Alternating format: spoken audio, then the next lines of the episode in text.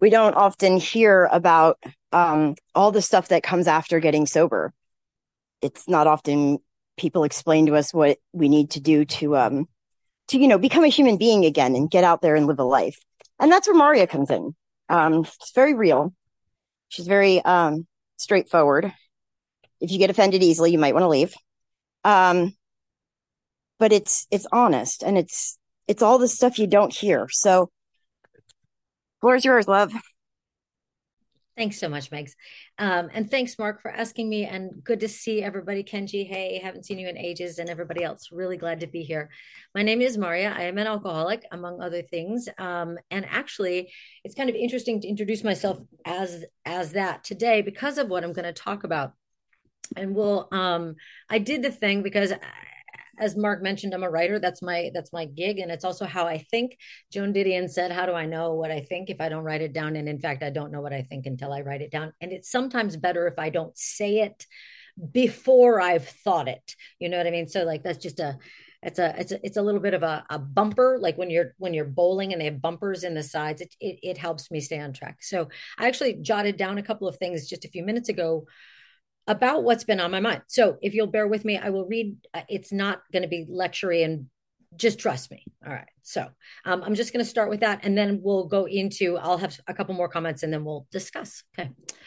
What I'm going to talk about today is relevant to recovery broadly defined. So I'll start here. I define my own recovery these days not as recovery from, but as recovery in or toward.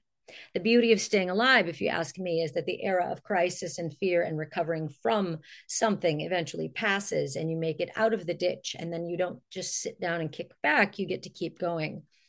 A friend of mine has spoken of their frustration that even after a lot of years of sobriety, things are really hard. I said, and I believe that the expectation that enough sobriety will get us to a place where things are easy is essentially a transactional way of looking at both sobriety and life.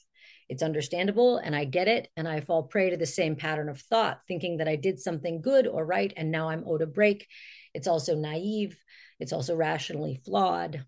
No matter how good we are, no matter how much we do or how hard we try or how long we stay clean or sober or whatever our version of recovery is, that will not earn us anything. That will not buy us ease. It will not afford us a smoother path the expectation sets us up not just for disappointment, but for resentment and anger and desperation. And at least for me, that way lies the liquor cabinet. There is no smoother path, there's just our own path. Briefly, I think if you told me in early sobriety that sobriety would not make life easier, I'd have said, fuck off, I'm going to go because um, sobriety and recovery.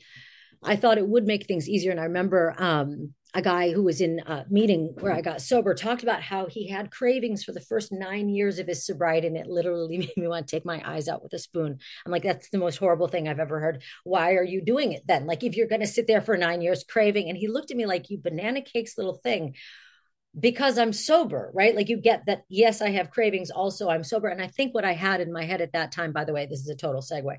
Um, what I had in my head was that sobriety would happen and then cravings would stop. I really wanted a timeline. I wanted to like, okay, at year one and then at year five, let me tell you how much more fucked I was at 20 than I was at seven. But that's just how it goes. Like, right. Sometimes. So, anyway, but I didn't at first, I really thought it was like prohibitively problematic that I would have cravings at nine years. Like, I, and he's like, and I'm really happy and I love my wife and like I'm not dead. And these things are, I'm like, no, but cravings, like discomfort, absolutely not. If there's going to be discomfort, I'm going to go, which now really cracks me up. So, um, if you had told me though, then uh, that it wouldn't make life easier, I'd really have checked out. What I would say now is that sobriety or recovery, or whatever you're calling yours, is is what makes life possible. It makes life doable. Without it, you just kind of can't. Um, it busted me out of the little cage that I had crawled into and set me free into the wild, sort of unprepared and trauma stricken and weird and feral. Uh, but it's where you begin. It's worth the doing uh, in many ways just to have done it. It's also worth all the work that comes after, and what comes after is work. And that's just how it goes either you find joy in the labor of living or you live miserably and take your little weird sick pride in that if that's your thing but either way recovery is just the journey and the journey doesn't have a destination the journey is our life i wasn't guaranteed an easy journey in this life and i haven't gotten one at this stage my various addictions are the least of my concerns though you may have noticed the world is collapsing and everyone's hurting and people are behaving really badly. And I think we're all grieving in some ways. Alcoholism and my various other isms aren't the question for me anymore, but neither is why isn't my life easier than when I was inactive drunk? And the answer to that is just because life isn't easier and the world isn't easier. And I am not an easier person and my path is just my path. The fact is that it won't be easy, none of it for any of us. The real question is then how do I walk my path ethically in a way that aligns with what I know and what I believe to be true and how do I do something to help other people on other paths in a way that is honest and tries at least to do no harm? In order to walk that path, I don't have to be an addict. I don't have to be recovered. I don't have to be liked. I don't have to be admired. I don't have to be who you want me to be. No one has to tell me how to walk it. No one has to approve of how I walk it. I have to have a few tools. I have to have some chutzpah, but more than anything, I have to know who I am this friend and sponsee of mine uh, asked me recently if I could tell them anything about how to find yourself in the aftermath of stripping away identity, how to find your way through the noise. This is what I've been thinking about lately. Is there's an extent to which identity is necessary and an extent to which it helps us function in the world, whether it's as an addict or as an alcoholic or as a doctor or as a mother or whatever. We have roles and we have to know them in order to be effective in them. We also have potential and we have to know what that is and what we love and what we want in order to f- fulfill that potential in ways that can be of benefit to the world and can bring us joy. But there's also an extent to which identity can be fragile, depending on the things from which it's derived. And in that sense, it can be dangerous. Identities derived from aspects of our life that are clearly destructive, like I'm a junkie, are clearly problematic and can be destructive in really obvious ways. But beyond that, identity is maybe most dangerous when it's untrue. This is what I mean. In the last five years, every aspect of my life has changed. Five years ago, I would have said that my primary identities were as follows wife, caregiver, professor, writer, daughter, friend. Most of those things I'm not anymore. I'm not a caregiver. I'm not a wife. I'm not a professor. The roles have changed. And so has a lot of what I value, what I see as having value in my life and in life. Things that mattered enormously to me five years ago are things to which I no longer give any thought at all. Things I strove for and craved five years ago, I literally don't give a fuck.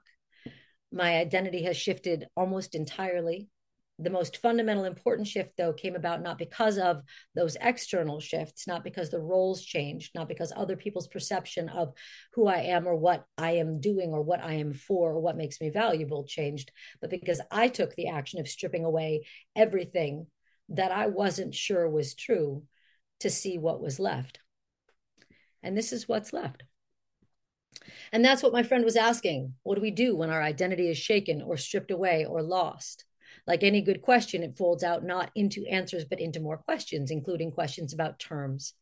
What is identity? What does it mean to find oneself? What is the noise? What is the nature of the noise? What is the source of the noise? Is it necessary to find one's way through the noise? Is it possible? Is it necessary? Is it possible to find oneself, to know oneself? Once one has a sense of self, however tentative and temporary, does that self stay fixed? Should it? Can it? If it can't, which this entire line of questioning implies that it can't. When one's identity is stripped away, what's left and what's needed for us to go on living as more or less functional selves in the world? Is the world the source of the noise? Is the noise coming from the outside or is the noise coming from inside the house? Can I go on living with the noise? Can I accept it if there's always going to be noise? Can I accept the quiet if the noise stops? What happens if I'm who's left? Can I get along with that person? Does it matter how other people feel about that person? Do I even know who that person is? If not, can I get to know her? Can I see her with clarity and honesty? Can I also see her with compassion? Am I who I say I am? Or have I worked my whole life to construct an image for other people to admire that I know deep down to be false? Have I been playing a role so long I've forgot, forgotten it's a role and lost sight of who I wanted to be and lost touch with who I am? When that happens to us, and it will, what do we do? How do we find ourselves? How do we know who that self is and what we're going to do with them once we know who they are? There's a wonderful poem by Stephen Dobyns called How to Like It. And these are the last few lines. And that's what they do. And that's where the man's wife finds him, staring into the refrigerator as if into the place where the answers are kept. The ones telling you why you get up in the morning and how it's possible to sleep at night, answers to what comes next and how to like it. So the first thing I'd say and we'll go from here into maybe some conversation, I hope. The first thing I'd say if someone's identity has been shaken or changed or stripped away is this good. Now maybe we can get something done. I'm happy to take questions, facilitate conversation. We can also just go to shares, whatever. I'm laying and I earned my seat. Um, but um, I um don't really know who I am without AA, to be real honest. And um, with everything else stripped away recently, I um have been holding on to the AA part of myself with dear fucking life. And the truth is, is I don't stand the program anymore. Um, and I don't know if that's just a phase or what, but um, I think I really needed to hear this. So thank you. Okay. Thank you so much, Marya. Everyone a chance to uh, say thank you as well. You can do questions or general shares. Yeah. Um, yeah, this this is exactly what's happened to me, and it's like uh, my wife died. Uh, I lost my home. I lost my job. I had to uh, come back to Ireland, uh, which I'm still debating. Is it a good move? But it's there's a that's stripping away all those things that I would have identified. Hung, I call them coat hangers that I would have hung myself on. So suddenly now I'm naked. I'm fucking bollock naked, you know? And it's like, oh, and I'm dealing with um, grief and pain, and I'm dealing with joy. And all I know is like, I came back from yoga. I had my dinner. I'm listening to you. I'm sober. I'm going to be 25 years the end of the month. And it's like dumping everything I know. And it's like, what the fuck do I need to get up in the morning for? And the only thing I can get up for is me. But why do I want to get up? I'm trying, this is the thing. What turns me on to get up in the morning to go out into the world and go, hey, Dave's here. and uh, the only, you know, the reason, you know, I, I'm sober, I'm in with a shot. But this is such an amazing topic. I mean, you've just said so. I started taking notes. Like, like you know, like I was in university. I know how to do this. I taught in university. Uh, I'm going to start fucking doing pie charts and all types of. And it's like, that's where it's at. Thank you. Thank you, David. Always good to see you, man. Uh, Jonathan. Thank you. Um, thanks, Mark. I'm Jonathan. I'm an alcoholic. I hope everybody can hear me because I'm using my earpods. So, yeah, that's good. Um, Marya, thank you so much. Uh, it was just powerful. I felt compelled to to share because you know um, it was like you were speaking to me, and and I'm definitely experiencing a lot of that at the moment. Um, it's like everything I thought I knew in my entire world, in my entire life, is kind of like up in the air or shattered on the ground. I don't know something, and uh, it's like so. You know, what do you do? It's it's kind of one of those things, and it's like. Um, like like was mentioned there, you know, I get up each day and I just I kind of do what I have to do and I get to bed sober. And that's that's kind of it at the moment. And you know my my default is to want to know everything. It's to want to control everything. It's to want to question everything. And uh, it can be a very unsettling place to be in you know when when you're you know, just everything you thought you knew. Like that, you know, it's like when I was in addiction, like that was my biggest problem. You know, now that that's gone, I thought the problems would be gone. And it's like, there's a whole new, there's a whole new set of problems. And it's like problems that weren't even there when I was drinking. Either I was oblivious or I was just not paying attention or I don't know, to be quite honest. But um, yeah, and if I was sitting in front of my laptop right now I'd probably be taking notes and I'd be like intellectualizing everything you said. And so, so maybe it's good that I'm on my phone in my room. So I'm just listening, assimilating, absorbing and, and, you know, participating. Um, I like to rhyme all the time. Could you tell? Uh, but, um, so anyways, I've been reading Devon Price's book on masking autism and like I'm I don't know how many pages in I am, but it's like it really, really, really speaks to me. And I do not have an ASD diagnosis, but I feel strongly. Um, I just every single word on the page I'm connecting with, and it's me, it's me, it's talking about me, and and that whole thing of masking and unmasking and code switching and all of this stuff. Um, it's it's like that's you know it's like sort of uh, maybe my mask has come off and it's just me left surrounded by um, I actually made a song about it uh, I can't remember it now but like in a world in a wait now when the wall when the walls came down and the mask came off and it was just me left surrounded by dust you know um, anyway, I won't go into it, but uh, I just did. um, yeah, I don't know. There's just a lot. There's a lot to deal with, and I don't know what to do. And sometimes when you don't know what to do, you do nothing. Um, you know, like just doing the the basics. Me coming on here, meeting all of you lovely people. That's one of the things I needed to do today. And I, I'm very grateful to Mark for including me as well. And we met recently at, a convention and, you know, there's, I have lots of things like that coming up. Um, meetings, conventions. I've booked a couple of concert tickets. Um, I'm going to something in London. I'm going on a holiday, my first holiday in over a year uh, with my dad in six weeks time. And like, there's just, I suppose I need to kind of focus on those nice things and let things unfold.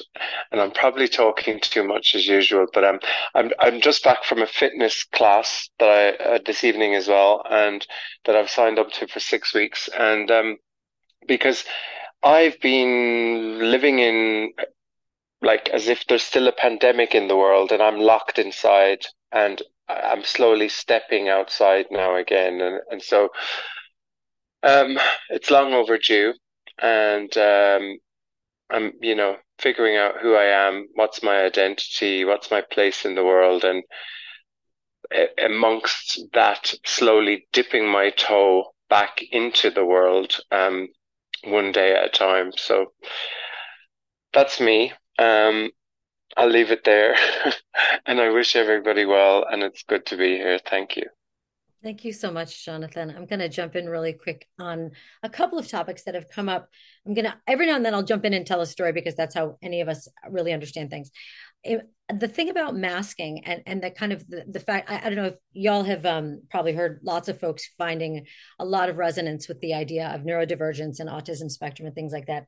One of the things that i've wondered is um, to what extent did we all just get very tired of masking when we were all in pandemic times um, and came back out of that with too few fucks to bother uh, masking anymore. Like and i definitely came out with no fucks left. And and and whether or not i have any sort of um, diagnostic relevance there is a sense i have of of i've no i no longer want to bother um, because i don't care if if um, if someone doesn't want or or find benefit in what i'm saying or what i'm doing in the world that's fine. Like i don't need them to. I'm not i don't exist by the grace of other people constructing their perception of me i exist whether you hear me fall in the woods or not you know what i mean i'm the one who, though Mark has been going to bed with my voice, apparently, I am, in fact, the only person who ever wakes up with me, ever. Um, and that I value that. I like being able to wake up and not construct a self.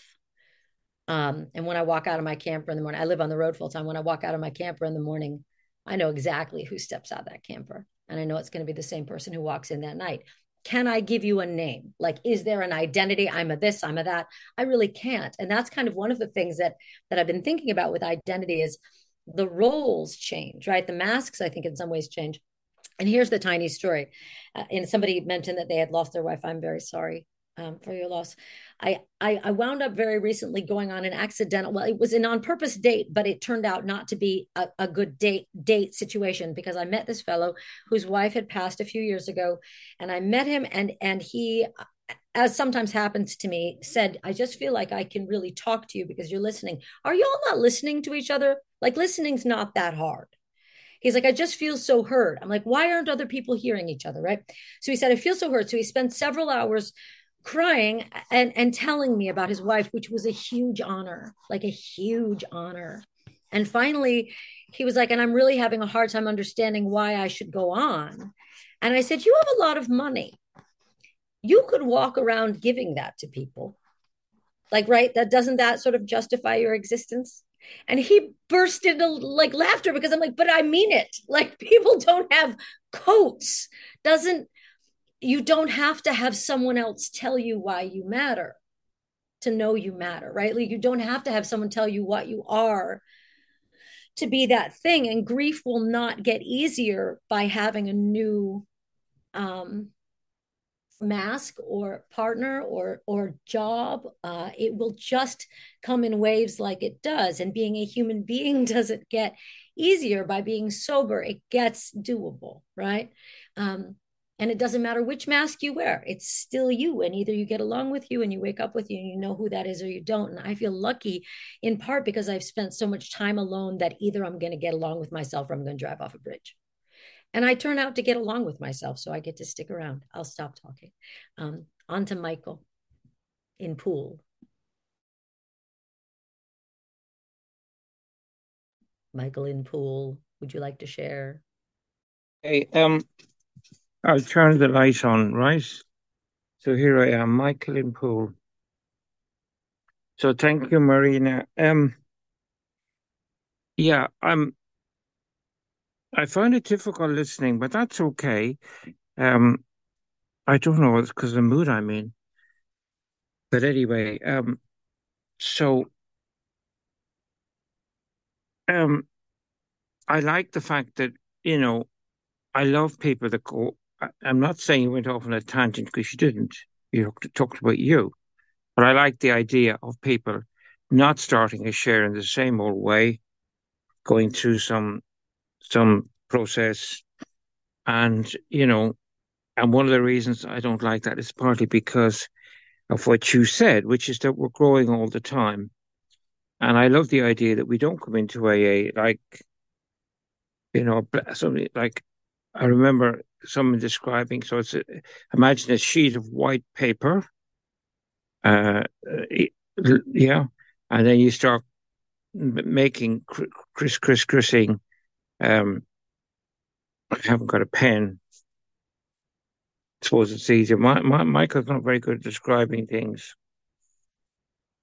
So it's like this.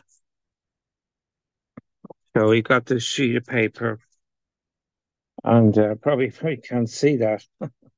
it's yeah, but it there's a little bit of something at the end of it. In other words, we come into AA, and there's some recovery inside us, our willingness, and therefore we don't start with this, you know, starting from zero. We don't because we've lived, we've grown, we've been alive, and therefore we don't have to. Um, we don't. Uh, my eyes are closed. We don't have to spend time explaining. Sorry, we don't. We start from where we are, and not where we where where um. Yeah, we're we're not all bad. We're not all bad, and neither are we. Yeah, it's very well described, isn't it? In that in those 60, 63. Um, but anyway, so that idea that we, we, we are on a journey and the journey doesn't have to um, I think you were kind of saying it doesn't. It's not. It's not straightforward, and it doesn't have to be, and it's not meant to be. And our uniqueness consists in being my I get get get in touch with my Michaelness, and I don't have to um I don't I don't have to do that um against your Maryness or, or John's John Johnness or whatever. So um I I spent a lot of time in A being um almost like I've been asleep. I've been a long time in A and I I sometimes wonder, am I, you know, have I woken up uh, from a sleep that it was all to do with um, my my ego, really. Yeah, my ego. Uh, I thought, you know, it's hard when you think you're this, when you think it's hard when you think that you know things that you don't know, and you don't need to worry about that. But you, you know, it's okay not to know. It's okay not to be, you know. Anyway, I I don't know what I haven't done very well, but I know I know that I wanted to share, and I know that um, you made some very good points, and I bet you other people will bring them out. Thank you very much. Thanks, Michael. Should go to Joan? Hi. Oh, just do that. Hi, thanks very much, Marya. Oh, gosh.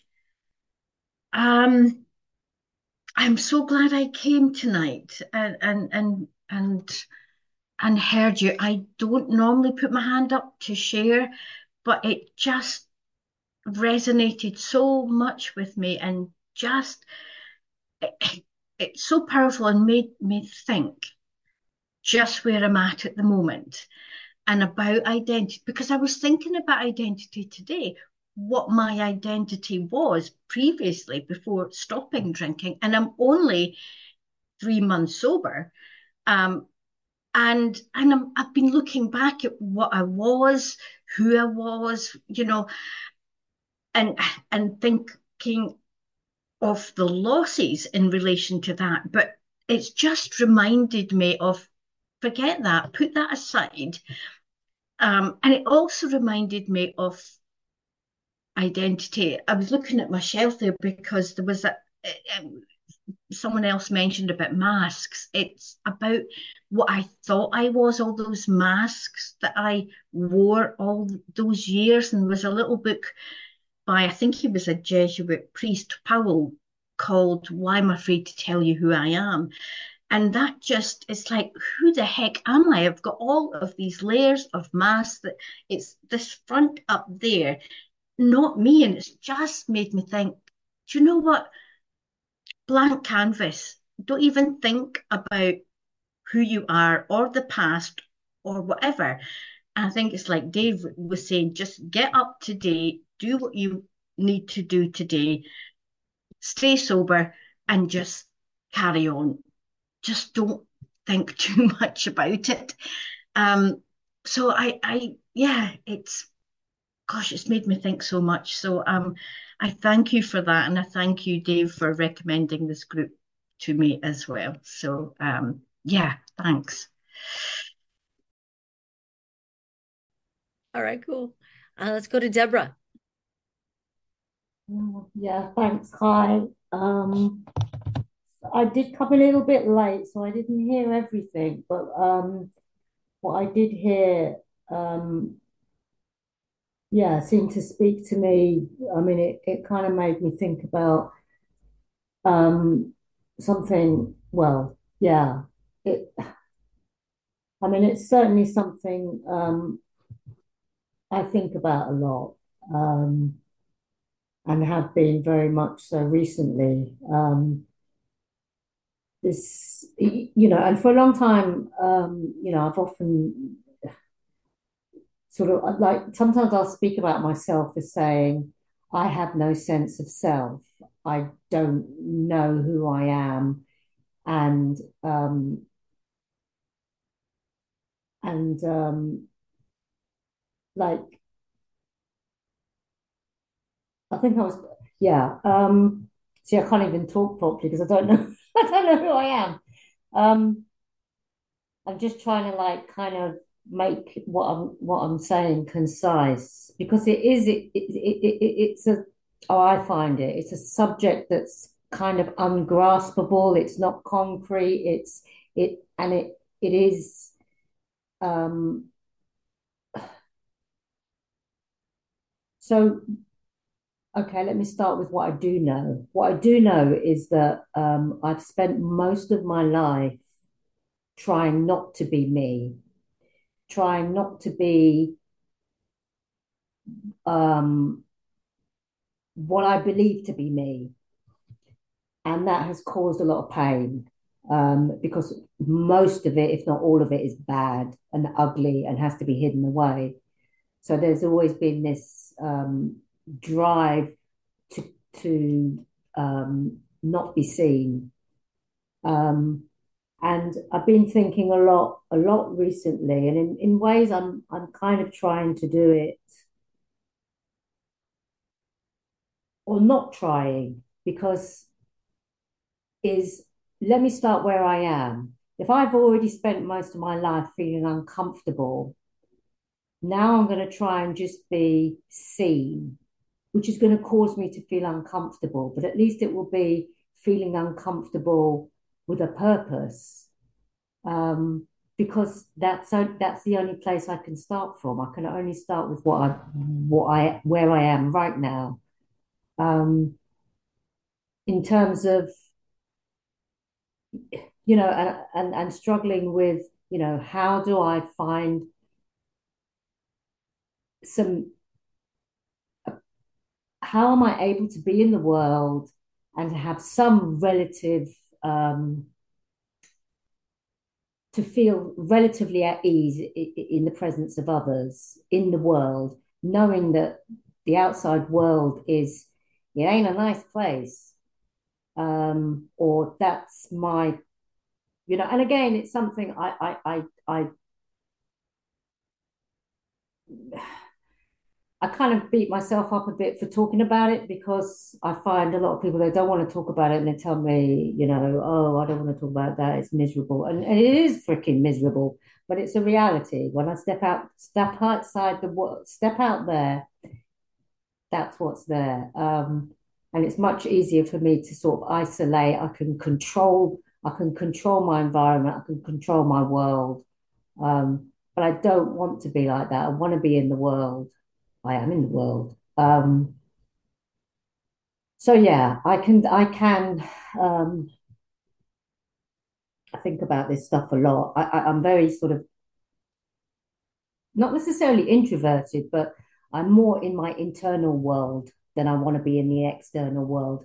And I'm, you know, I am trying to find some balance. Um, yeah, that's that's kind of what um, came up for me when I heard when I, from what I did hear you saying. Um, so yeah, thank you. Interesting. Thank you so much. I actually really briefly want to read you this quote just uh, because it popped into my head as you guys were talking. This is from Pema Chodron when things fall apart. Uh, and one of those things, of course, can be ourselves is what she says. She says, when we feel lonely, when we feel hopeless, when we want to do what we want to do is move to the right or to the left. We don't want to sit and feel what we feel. We don't want to go through detox. Yet the middle way encourages us to do just that. It encourages us to awaken the bravery that exists in everyone without exception, including you and me. Just some food for thought. Let's go to Pete.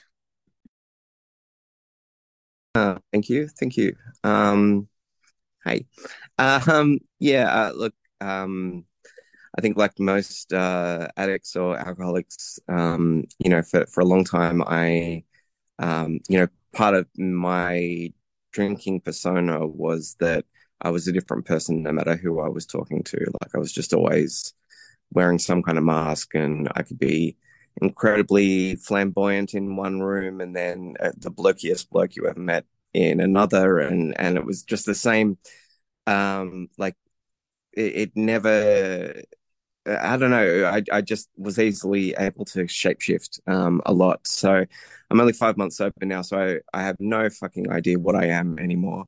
Um, and I I have been going to AA, and I I do, you know, I get so much out of it in so many ways. Um, but I have a specific question based on the titles of some of your books, um, which is, you know, I cannot fucking stand the God stuff. Um, and um, what really, really frustrates me is either, you know, some people will say kind of like, oh, just fake it till you make it. And then at the same time, they'll say, you know, this is a program of honesty and integrity. And it's like, well, my my honest and you know honesty and um, the integrity answer is I don't believe in a God, you know, and I never will. Um, and I don't know. There, then there's you know, and, and, then of course you'll get back there. Well, that's just your arrogant alcoholic thinking, you know, like you just need to surrender more, surrender more, God damn it. Um, and so anyway, I, I just want to specifically ask, like, uh, obviously I've, I've got your, your books, uh, ready to, to start. I'm in the middle of in the realm of hungry ghosts. So I'm going to finish that first, but then I'm, I'm going to move to, to you.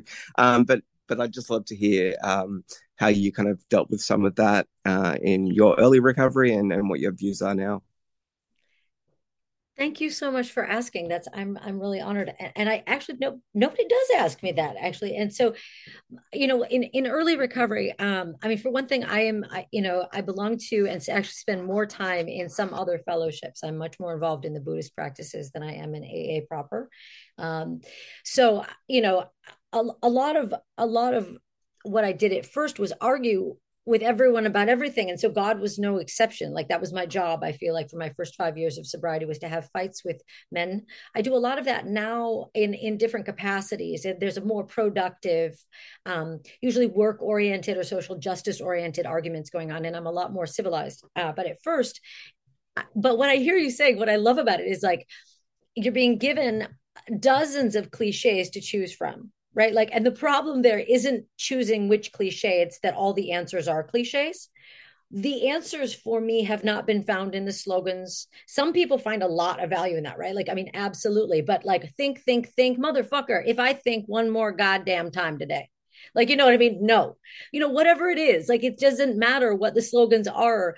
They're as a, it's like horoscopes. They're super applicable depending on what you want you know what I mean? Like so, so like whatever you need, like and, and in the same way, you know, whatever works works, and you know, so uh, if the slogan fits, great, like great. If the cliche is one you're fond of, great, fine. But honestly, what I did at first was argue with people, and then I realized a lot more, and this is where I am now. They don't know how to be sober. Like if somebody comes in uh, five months sober and asks somebody with more sobriety than that, how do you stay sober? I literally should be saying to you, I don't know I will not say to you it's a God thing. It's not for me. Like maybe it is. Maybe I'll die and find out I'm wrong, right? Who knows? But whatever. Like probably I won't. Probably it's not a God thing for some people. For me, I don't entirely know how I sto- stay sober because how I stay sober isn't what I'm doing right now. I don't have to try and stay sober any more than I have to think about breathing. I have to try not to be an asshole. Like that's what I have to try not to do. I have to try to be civilized. I have to try to be ethical. I have to try. I don't have to try to be honest. Sometimes I should try to be a little less honest, right? But I do. But there are things that I'm trying. There's efforting going on. Caring what other people think about the magical spirits in the sky is not my like concern. Like I don't care. And if I walk into a meeting and they're like, "You're doing it wrong," I'll say, "Great, fine." Thank you for sharing. But but I will tell you, as a woman, I'm so used to being told how to think that I don't even pay attention anymore like, honestly, I don't care what people tell me about how I'm supposed to do things because so far, so good. Like, I'm not great to be around all the time, but I'm definitely not fucking up anybody else's life right now. And I'm not drunk and I'm healthy as hell. So, in that sense, how bad can it really be? I'm good to people. I'm um, honest and I'm not being destructive in any way that I am aware of. So, how, wh- who cares what they think of God and how they think I should be? Believing. And and like now how do i deal with it in aa i don't. I don't. That's sometimes the best option for me is to shut the hell up and go you go ahead with your truth friend. You're like you go on with your bad self. So i hope that answers the question sort of. Anyway kenji. There we go. Hi everybody. Hi Marya hi everybody. Kenji. I identify as an alcoholic addict and human in recovery. Um, my primary con- um, connection to the world and to humanity is via Zoom um, from right here and at my desk. Um,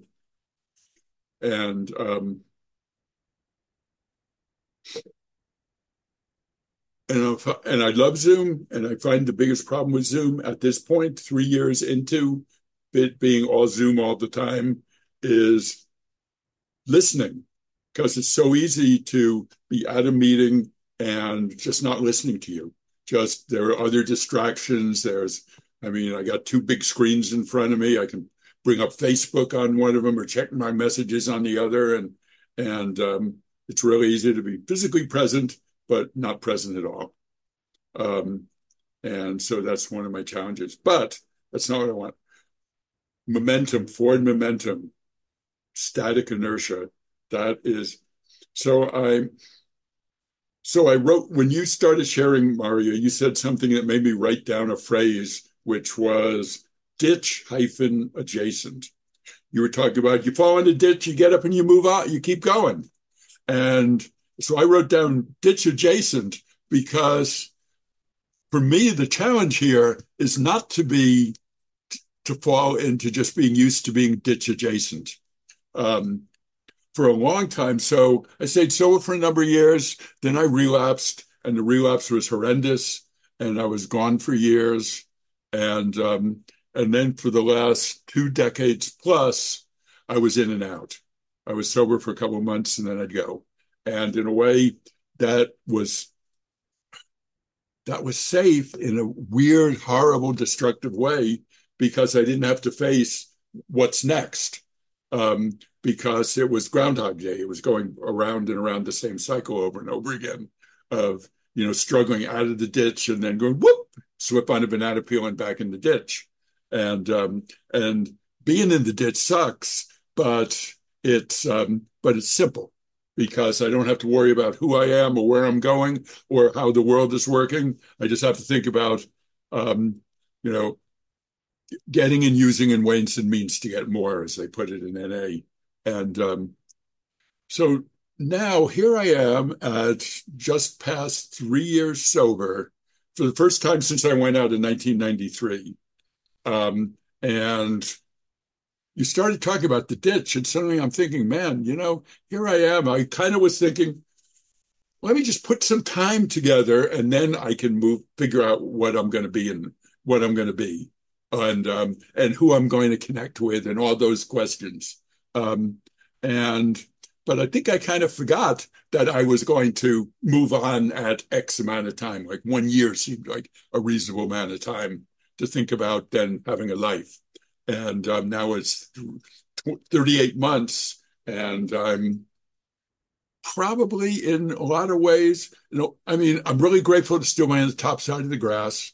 I'm really, I'm my glass, when I look at my glass half full, it's way more than half full, even though I don't have a lot of money, I, but my basic needs are taken care of.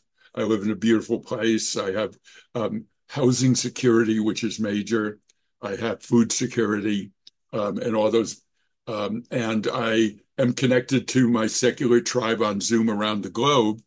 You know, I have a host of friends around the globe, and that's amazing. And it is really amazing and in other ways, I'm just kind of sitting here waiting for, which interesting is the name of your book about recovery.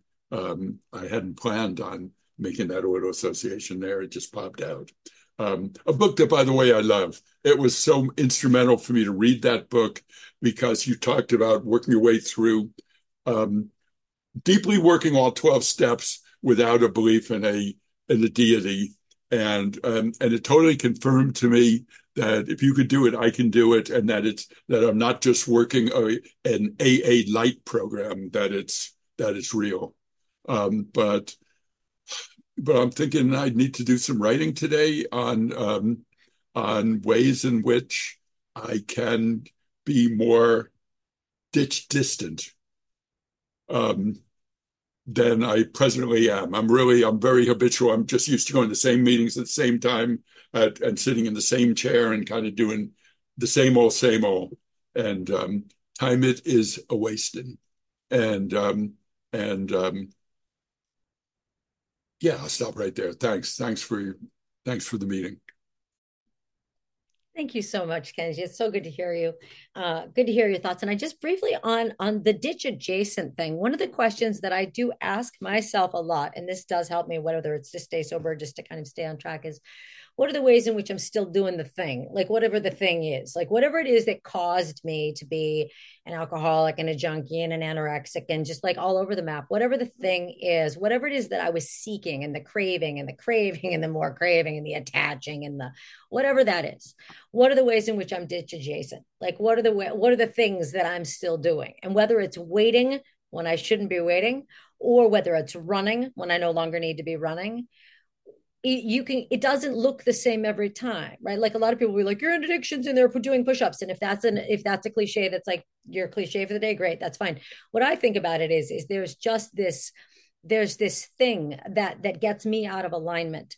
And that way is the ditch. And that way is the ditch. There's ditches everywhere. And doesn't mean i have to be walking like the straight and narrow path of a life. I don't that's not how i feel.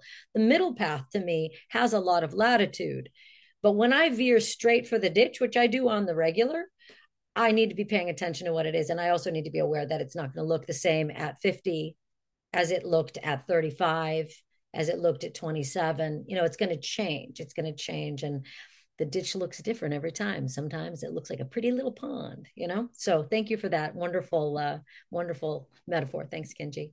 PJ. Yep. Can you hear me? Cool. Um, thanks very much. Uh, my name is PJ. I'm an alcoholic, and uh, I live in uh, Sydney, Australia.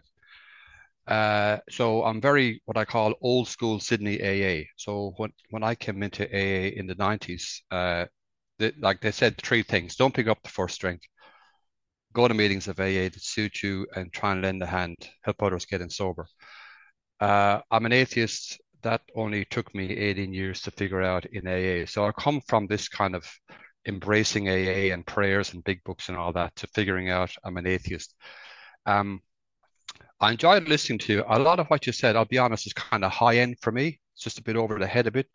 So I kind of tuned into a couple of things, and uh, one of them was uh, the waking up in bed, you know, and and why kind of bother and uh, when I was newly sober, like early sobriety is really hard, like not sleeping well, the nerves shot, the racing mind, going through a divorce. Uh, but the getting out of bed bit was to go to work, to earn money, to pay my mortgage, because I had no blood family in Australia, like all my family were in Ireland. And if I didn't do that, I would lose my home.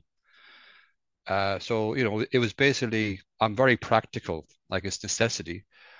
And then, you know, the other thing the old timers got onto me about is, you know, well, I'd, I'd be complaining about my divorce, you know, I'd be complaining about what she wants and I'd be whinging.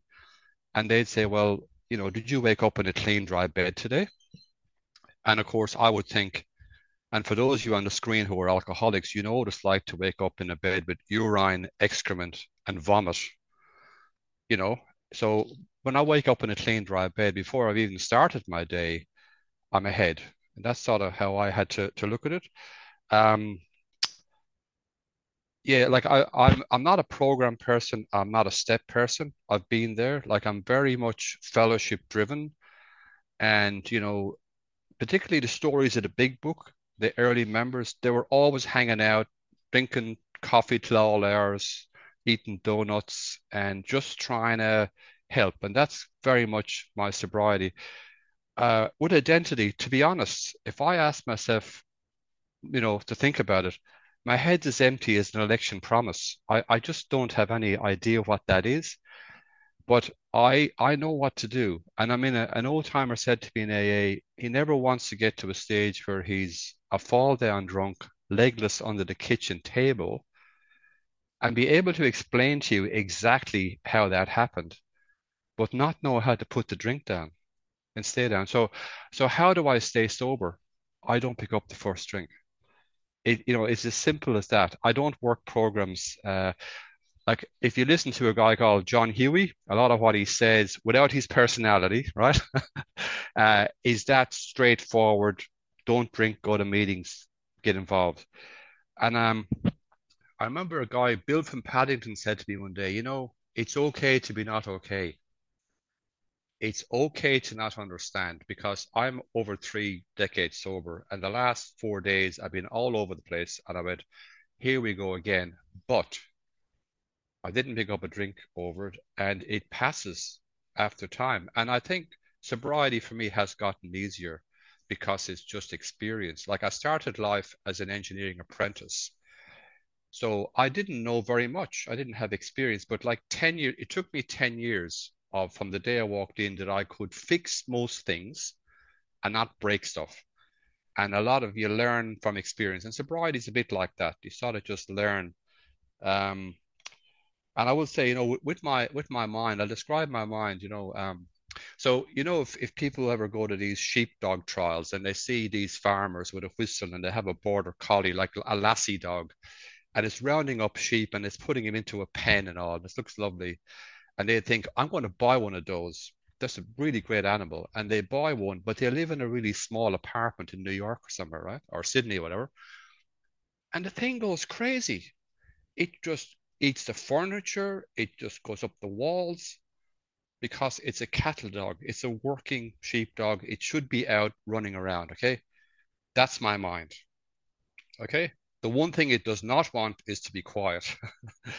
so what I find is I give it activity that is constructive. And one of the earliest tips I got in AA in the beginning was if you got a sink full of dirty dishes, wash up. It's tactile. In 10, 15 minutes, you have a result. Washing, you know, these kind of things that engage me. So I can't meditate. I've tried it. My border collie goes crazy. Uh, I just need to occupy it with constructive things. And, you know, I'm quite sure if I went to a psychiatrist and honestly told him about the three ring circus that is the reality between my ears, if I was allowed to leave the surgery, which I might not, they would I would walk out with two things. One would be a diagnosis of some sort for some mental problem, and the other would be a prescription. Now, I know I simply have a very fertile imagination coupled with a lot of sensitivity as a human being. And I, I know how to, to deal with it. So that's sort of my thing. And the last thing I'll say is, you know, the old timers in Sydney were very uncomplicated about this. And I remember I was about 10 years sober and I went to a meeting and I was I was just off the air and there was a guy called Carl who got sober in 1955. Like AA was only 10 years old. He was sober a long time, 50 plus years, you know. And uh, he asked me how I was. And what I love with Carl is when he asked you, he was really concerned about how you were. And I said, well, you know what? I'm a bit off the air and, you know, my, my job's going great. I'm married with kids and I can't really put my finger on it, but I'm just not quite there. And he said to me, just he didn't say open the big book and go to page whatever. he just asked me a question. He said, How much service work are you doing? None. None. So I got involved, and guess what? That feeling passed. But it's been really lovely to hear you. I read your book very early on when I first came across you. So and thank you for giving the lead. Uh, it's been marvelous to be here. And Mark, thank you for uh, having us all here. Thank you very much. Thanks so much, PJ. It's really good to hear from you again. Hazel.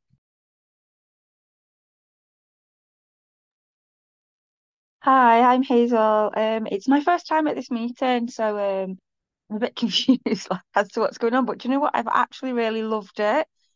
Like, Thank you so much. I'm not sure how to, I think, is it Maya? Um, thank Marya, you yeah. for, yeah, thank you so much for everything that you said, and my deepest sympathies to the gentleman that shared about losing your wife. Um, sorry to hear that. Do you know, I was just like listening to everybody. I wasn't going to come in because it's my first time here, and I'm like, this isn't like a normal meeting, and blah blah. So I was listening, but then once you started speaking, I really started to connect with what you were saying. Like you started off quite early saying if they told you when you got into recovery at the beginning that actually it was going to get hard, you would have told them kindly to piss off. And I'm like, I am with you there because what I was hearing, your life's going to get better. It's going to be the best thing you've ever done. And I'm just like four years clean, like, this is not my experience. I am so confused.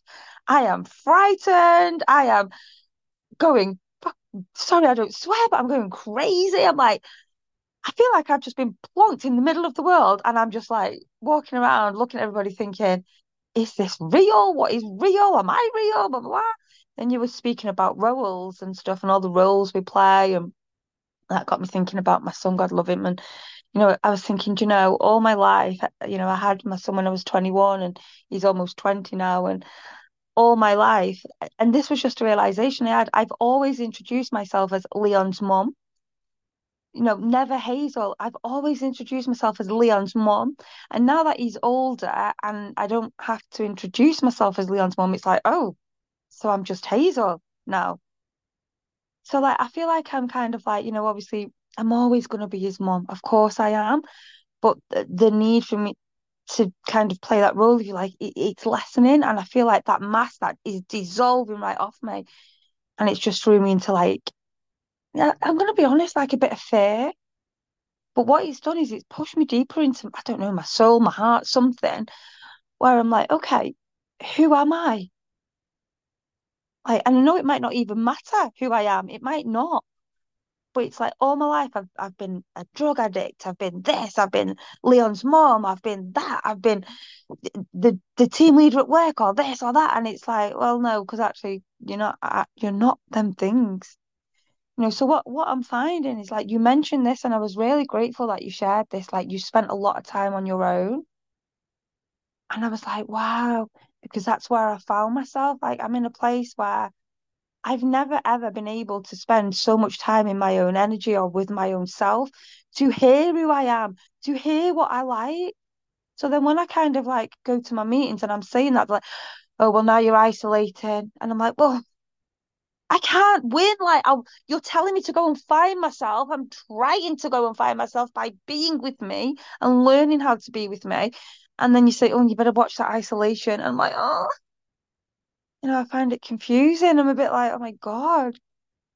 You know, and then like I feel, I, you know, I think the only way that I could describe the dissolving of kind of what I'm going through with with not being so needed as much as a mother is like I feel like I'm grieving a little part, a little part of I don't know. It's all I've known.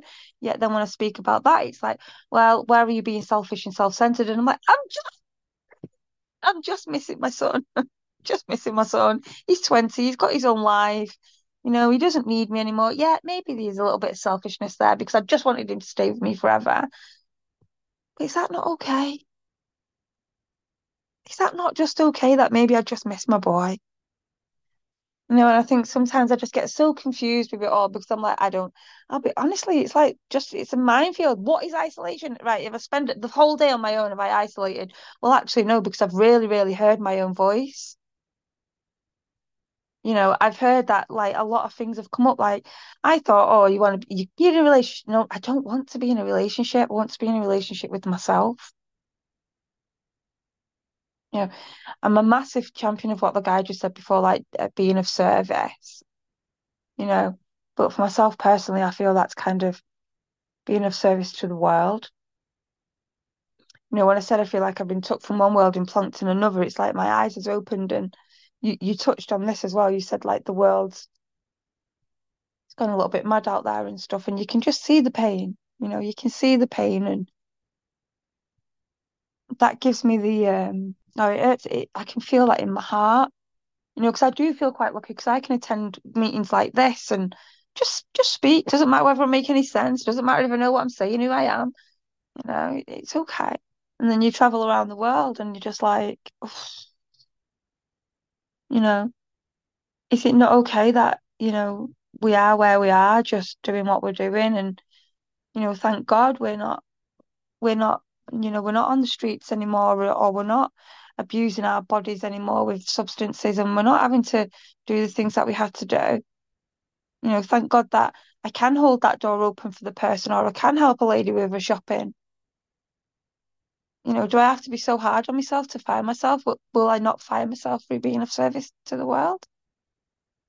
And that's kind of where I'm at. It's like I'm, I'm massively confused, you know, because I've got the ego. It's like, shut up, don't say this, don't say. I'm like, oh God, you just, just. And you know, I can really see where my ego inflates, and it, and it, it's, it's difficult. It's real difficult because it's like I've never, um, I've loved, I've loved this meeting. I've loved that people have been so honest and just said, you know what, I don't know. That is like a freedom to my mind. My mind has got so quiet so quiet. Like I can really feel my heart. I can feel you, your guys' energies. Just because somebody else admitted that they don't know.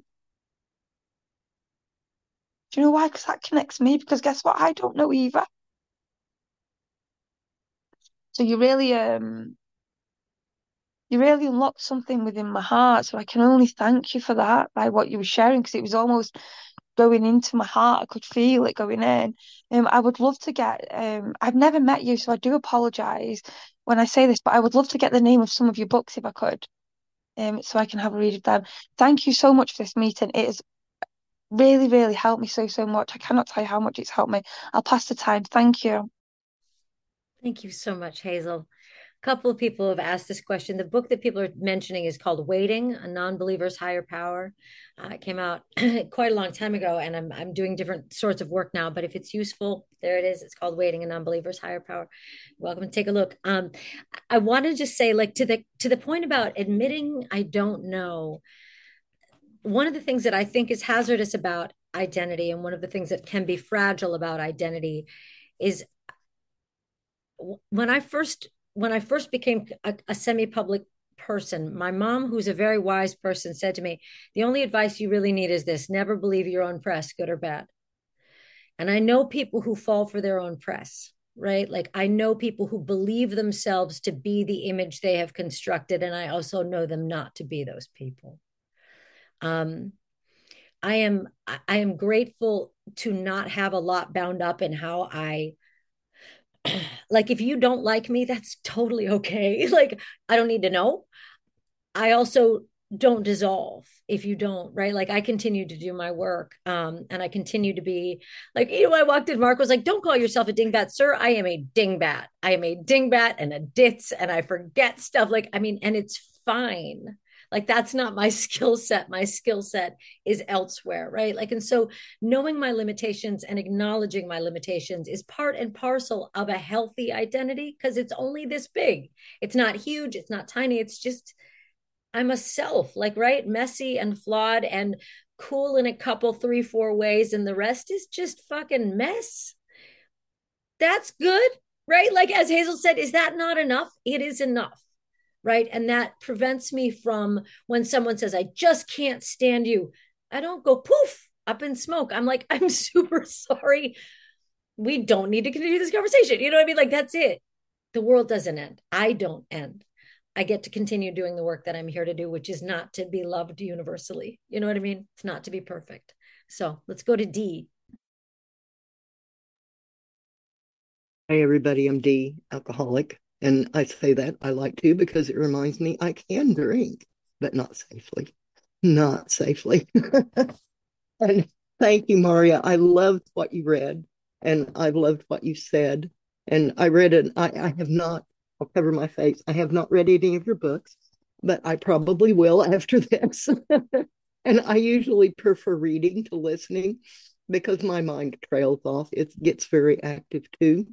And uh, so I have to give it something interesting to play with so it won't get me into trouble. So, um, anyway, there was another book that I read a long, long time ago for the first time. And the first sentence is Life is difficult. And I thought, oh, what a negative attitude. This is not what I want. How do I fix this?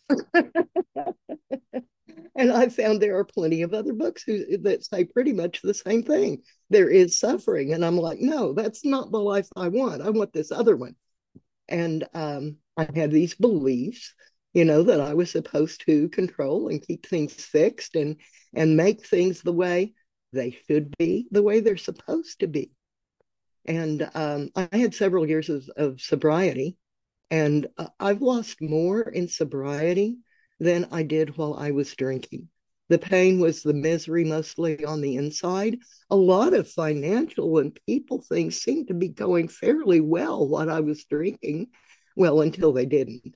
But after some time in sobriety, I was there were a lot of things going on and there was major upheaval and a lot of that had to do with identity and a lot of it had to do with family and other things that I had no control over that I hadn't done anything about. It was other people's decisions.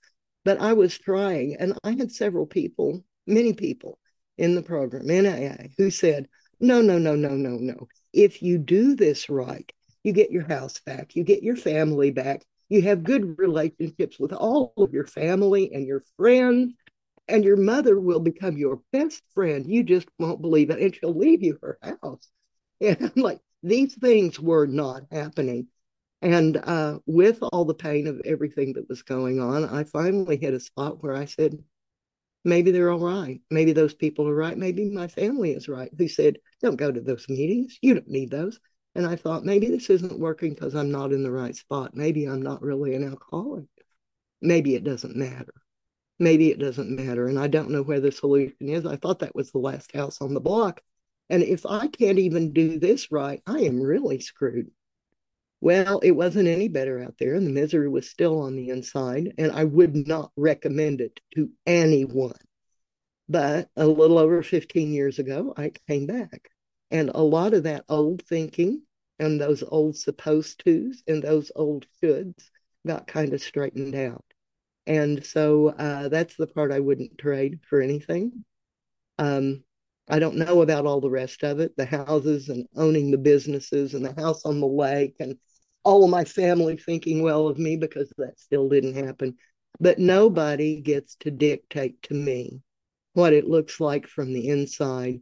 Nobody gets to dictate to me what those supposed tos are, what it should look like, what my journey has to be, because I didn't get to do that. Nobody else does either.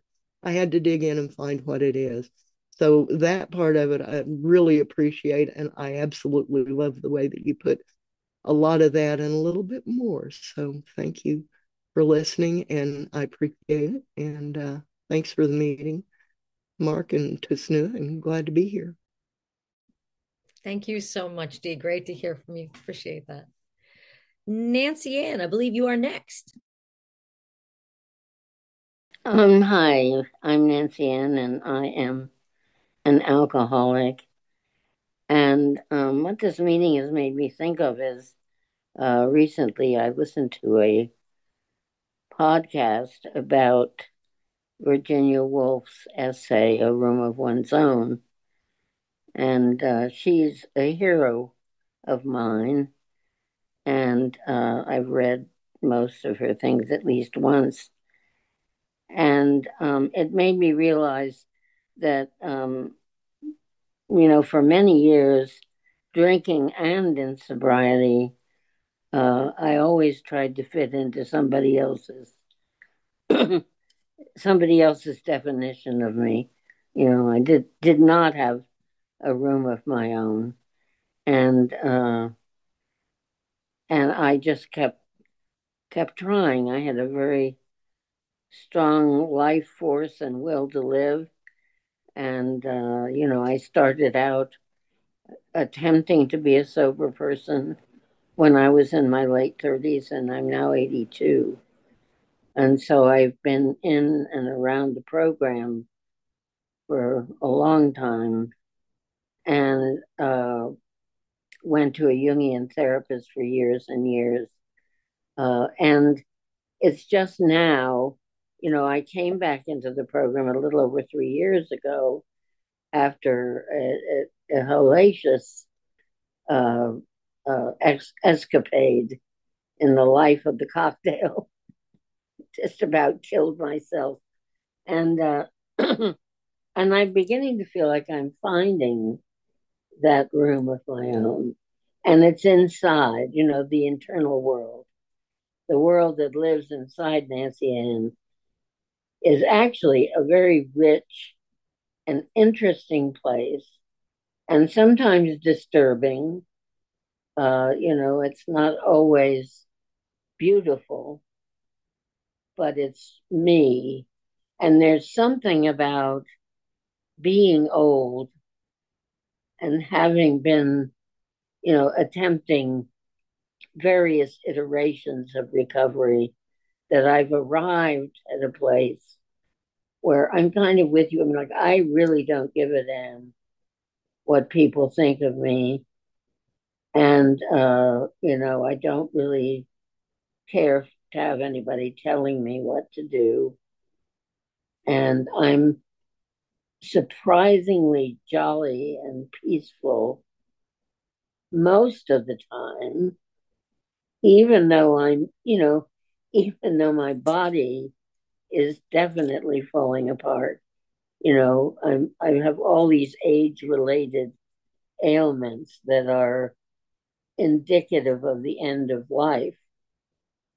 And, you know, when you reach that point, somehow, at least for me, my perspective has changed completely. Uh, I don't even know that I can put it into words, but um, it's a very profound, profound experience. And uh, sometimes I have to give myself a break by watching a bad movie or doing a crossword puzzle. so, but I am delighted to be here today and to listen to you, uh, to your, your, I mean, you're just wonderfully articulate and very, very inspiring. So thank you. Thank you so much. I was just going to say how inspiring it is to hear from you. What wisdom. Thank you. Paul, over to you. Thanks very much, Marya, for your sharing. And uh, I was drawn to the meeting um, because I saw the, the leaflet where getting sober without God. And uh, if anyone's had more trouble with the word God word in AA than me, I haven't met them yet. And uh, um, I've just spent 21 years in traditional AA till this December, and I've only just discovered secular meetings. And um, I've been standing outside the herd in traditional AA as an atheist. I've done the chair at atheist meetings, and I often tell people that I, I don't believe in God, haven't read the big book, and I've been here for X amount of years.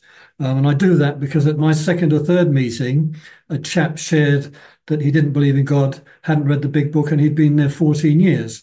And that just that statement saved my life because I thought I was joining some kind of religious cult. Uh, my second most important thing that I was said to me early on by a lady teacher was uh, do what works for you and leave the rest.